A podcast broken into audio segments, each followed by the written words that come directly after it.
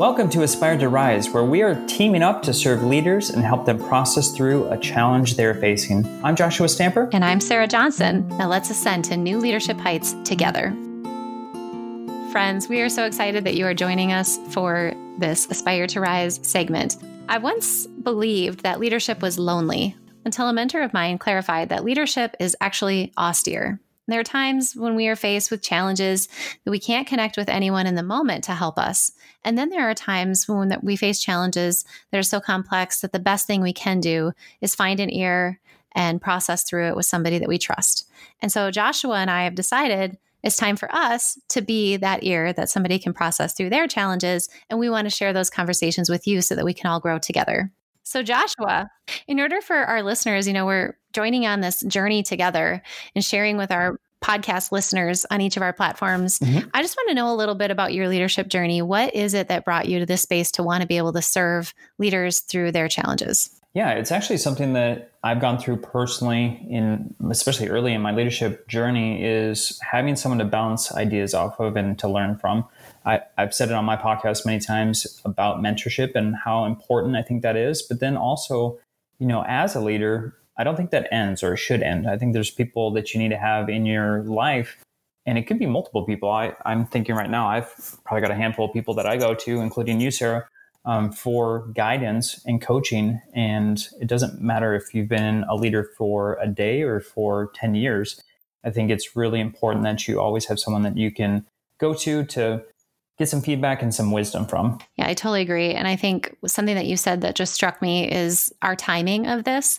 I think that I continue to hear leaders say, even though they've been in 18 years or 32 years, they feel like they're entering their first year this upcoming year. Do you feel that way? oh, most definitely. So Joshua and I both believe in timing, and we've been, we just rolled this idea around because we both have a desire to serve not only with our own experiences, but just with our belief that finding people to process through and help us see better solutions than we might see ourselves is something that we've both gained from. So before I jump into mine, Joshua, I'm curious, would you share a little bit about because my listeners may not know you. I think that would be shocking, but I've only amplified yeah. women. So I would love for them to hear about your leadership journey and maybe the roles that you've served. Yeah. So my journey is a little bit crazy. I was actually a graphic designer before I even entered education. And my my position actually got dissolved because of the economy. And I went back to school to become a teacher. And so I was an art major, and so it was logical to become an art teacher. And so that's what I did. And within my third year, I was asked to coach. And so I took that on and coached football, basketball, and track. Because of that experience, it actually opened up my influence quite a bit to the entire campus. And I was making a lot of decisions for different students and got a lot of good feedback from teachers and then actually went to my administration where my assistant principal then tapped me on the shoulder and asked if I had ever thought about becoming an administrator. And at the time, I was only in my third year of teaching. So I felt like I was just trying to get a grasp on the teaching profession itself.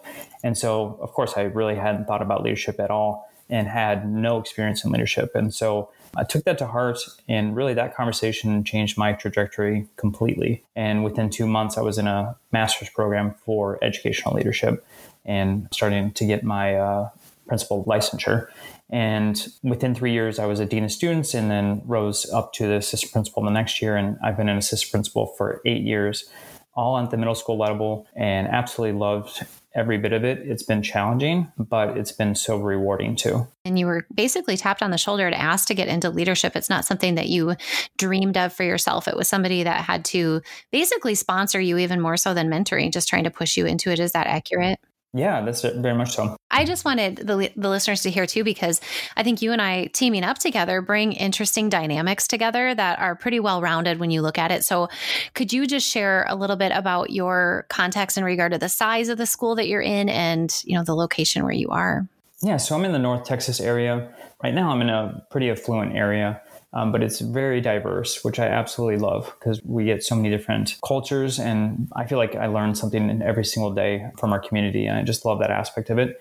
Like I said, I'm at a middle school level, so that's, you know, sixth, sixth through eighth grade. We have 17 middle schools, if that just kind of gives you an idea of how big we are. And I'm in a school that's close to a thousand kids. So um, this area in the North Texas area, it's just growing so much. And so this year is especially going to be very different because of COVID. And we only have, we're, we're actually doing two different things. We're doing the online learning and face to face. And so we actually will only have half of our students on campus, so about 450 students. So I'm interested to see what this model is going to look like. I love your context. And you've also, you know, you've been in different campuses, correct? I mean, is it the same district, different buildings, or how does that work? So I've been in two different districts and four different buildings. So obviously it's two different districts, but I would say even every campus is so very distinct. And you know, one campus can be very fluent, and then the next campus can be a Title One school. And I've had that happen. So um, I've been in, on both types of campuses, and obviously every campus has their own needs. Uh, it's just a, identifying what those are and, and finding the, the, correct solutions for them. But yeah, I'm very excited about the campus that I'm at right now because this will be my third year. And just like teaching in my third year, I felt like I had my my bearings to, to what that profession looked like. I feel like when I changed districts, I felt like I was a brand new AP again um, because the mm. systems were so different. So this year, I feel like I'm starting to, to have my groove. The initiatives that I've started um, are certain. I'm starting to see the benefits of that, and yeah, I just feel like this third year, there's a lot of momentum right now. I love that because I always say the third year is the sweet spot and even when teachers would come in and you'd be like just get to the third year then you know the families yeah. you know you know the kids you you're starting to grab some of the systems and the politics and the community engagements and all of that that just really make a difference to help you lead strong so that's awesome so you're the host of the aspire leadership development podcast and so not only do you bring your own experience but you've absorbed so much from those conversations that you've had so you want to talk a little bit about that how many you know guests you've amplified in other spaces that you're leading that brings you to this ability to be able to serve the people we're going to be talking to? Yeah. So honestly, this all stemmed from in my last district, I had the opportunity to be a part of a cadre where it was myself and five other assistant principals from the district were actually building a program for aspiring leaders. And we did that for two years. And I absolutely love that program because we really tried our best to create a experience that was for our aspiring leaders to get out of their classrooms, out of their buildings, and actually become leaders and get that experience. So um, we were very hands on. We had a lot of guest speakers, like simulations for them to interact with. And so we got a lot of great feedback from not only our participants, but then from the district. And the district loved it so much that they actually took that program and built it into their own system. And so we no longer had our hand in that. And so the following year, I was just longing to do something with aspiring leaders. So I got with a couple friends, and um, one of them being Todd Nesloney of Kids Deserve It. And I actually got to visit his campus, and he was recording one of his Kids Deserve It podcasts. And after witnessing that experience, I was like, Todd, that actually looked pretty easy. And uh, now looking back, it was because Todd's amazing. he made it look so so simple, but it had great impact. And so after talking with him, I figured out I can do the same thing. Like I can try and create a product that can help aspiring leaders where they may not have that opportunity on their campus and they may not have a mentor, but maybe they can turn to this podcast and get some insight and wisdom from all these fantastic leaders. So um, that's what I did. I started asking people to be on the show, and I, I've had the phenomenal opportunity to have over, I think I'm at episode 115, plus there's bonus episodes. So um, I'm probably closer to 200 at this point, but it's just been such an amazing journey and one that I get growth from every single time I interview someone. But hopefully, people find value from the podcast also. Well, we both know that it's more than hope. People find value from that all the time. I'm constantly hearing about, oh, that Joshua Stamper, that podcast is amazing, and I've definitely gained well, from you. listening to it and and have enjoyed talking to you on it. So it definitely, I just want to make sure that the listeners heard that, that when we engage with these leaders that we're doing it because we see the need to. Mm-hmm. Um, in addition to amplifying stories, we also see the need to serve a little bit deeper, which is one of the whole reasons we want to do this together. Yeah. Okay, Sarah, I got to ask because you know this goes both ways. My listeners have heard you on the Aspire podcast. In fact, I don't know if I even told you this, but you are one of my top ten played episodes. Oh my goodness, that's amazing! I didn't know that right? So I know my listeners are listening, but if for some reason they haven't heard the episode of you explaining your leadership journey, will you just share that with listeners? And honestly, I don't even know how much my listeners know a lot about my own journey because I don't talk about myself very much. So I was, you know, I've yeah. been fortunate to have leadership kind of embedded in every single role that I've served for my whole life, but really it became formal when I was in my first teaching experience. And I taught in a school that was 300 kids, K 12. So it's just such a different context from yours. And that's why I love how rich it is. But we had, you know, I was the only mm-hmm. English teacher. So I taught English 6 through 12 on a cart, but then I also served in a district role for the entire time I was in the classroom. So in addition to teaching, I was running all in services, even from the time I was 22 years old. So talking to, you know, FIED teachers about putting writing into their curriculum and working on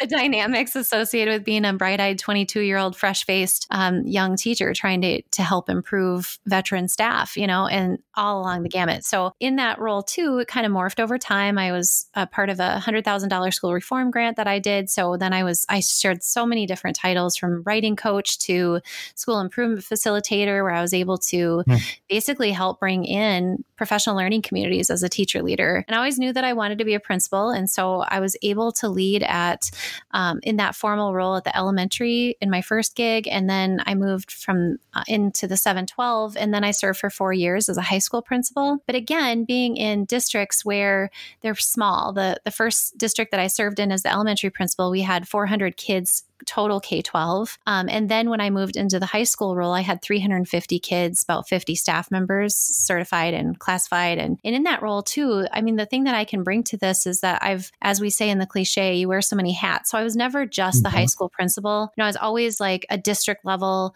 assessment coordinator, you know, educator effectiveness K 12 coordinator. There was always something where I was working with. Right all of the staff along lines because that's what happens in small schools. You know, we have to as take turns keeping the fires burning, as they said when I first applied for that teaching position way back then.